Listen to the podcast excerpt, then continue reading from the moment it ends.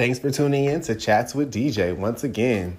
So, today we're going to explore what happens when you take a native Californian, pluck him out of California culture, and take him down south. Buckle up, let's go along for the ride.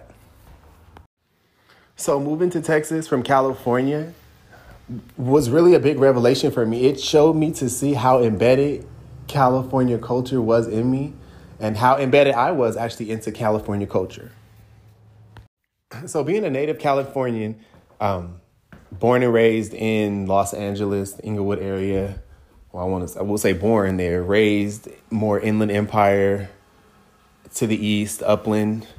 Went to Upland High, Upland Elementary, Upland Junior High School. They're all on the same street. Coming from like being very ingrained in California, moving to Texas has been a big change for me. Um, so I've been here about say about two months, and I didn't realize how the amalgamation of cultures and the different people in California that I'm exposed to really not, not I don't want to say affect me, but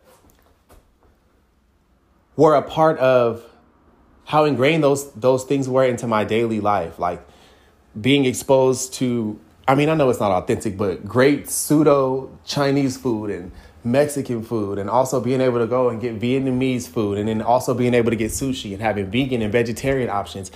It, it made me realize like how spoiled I was on California culture. Like, even so much as moving here to Texas, I mean, the local cuisine is, of course, much different. The culture is different here because it's a different mix of people. The Mexican food is more like a Tex Mex, which I'm not even even sure how to wrap my head around that yet the Chinese food was awful. And this is according, I guess, to my California taste palette. And even so much as far as the geography, like how the early travel magazines in um, early um, California always featured the beach, the redwood forest. You could be in the desert, you could be in the plains. Like those are things that I missed, and I didn't realize that. Like it's something about being able to go to the beach for sunrise um, and then go to um, go to Griffith Park, catch sunset, drive to the um, Palm Springs in the middle of the night to have a spa day the next day. Like these are things that I miss, and I didn't realize how much I would miss them. Like here, it's kind of like everything is flat. It's like there there's no there's no beaches. Well, there is a beach, but it's really far away. It's not nearly as it's not nearly the abundance of beaches as it was in California. I mean, we we're, we don't border like any like natural or like national parks, so they do have like trails you could call them. It's like a bunch of like trees kind of in the middle of the city. It's just not what I'm used to. It's really different, and I'm having a big like adjustment with that.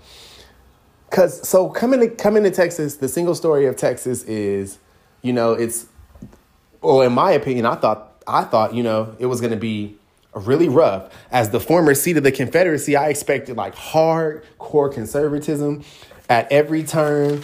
Like racism was supposed to run rampant. I was going to be in, into it with the cops eh, multiple times a day, multiple exchanges. I thought it was going to be cows and just tumbleweeds, dirt roads.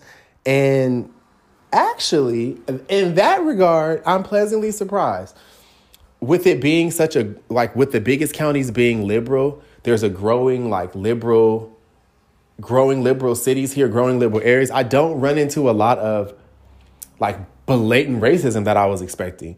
Um, and then I'm also learning with interactions with people that the conservatism, the people are conservative because it's just what they've known forever. Like it's just ingrained and passed on and passed down to them. That's kind of why it's so like Cal- Texas is probably going to be a red state for a long time. It's just because it's been the history. I guess you could say that with California. It's just on the flip side, we're such a democratic state. It's so so ingrained in us. We vote Democrat even when we don't really understand politics, just because what our parents and everybody in our family does. So that's a big thing too. I'm realizing the single story I had of Texas is not what it actually what it is. In this city that I'm in, there's no cows. Well, I don't run into any cows. The, the roads are paved and I haven't really had many interactions with cops. Like the cops here don't bother you. Dare I say it's a little different in LA. They really kind of don't bother you as long as you're not like flying or going 100 miles per hour. I haven't dealt with anybody seeing me driving while black and turning around just to harass me. Like, uh, in that regard, things are different. But yeah, I really, really miss just the basic, almost, I want to say, the, and is probably the wrong word, the basic tenets of like being in California, California culture, like beaches, great food, cultural interactions. Like, you know, when you guys, uh, there's, when you're in like a, I hate to use the word melting pot because it's like we're all trying to melt together. But when you're in a place where multiple cultures exist, you guys impart pieces of your cultures on each other. Like, I, I think I think about like the Big Day of the Dead festival at Hollywood Memorial Park. I think about the Korean spas I used to frequent, like all these things, and it's much different here. Like the culture is really different here. So, yeah, moving here to Texas has been an experience. The single story of Texas is not what I expected, and I've also learned how much California culture is in me and how much that has become an everyday part of my life. And yeah, the fact that I actually miss it genuinely.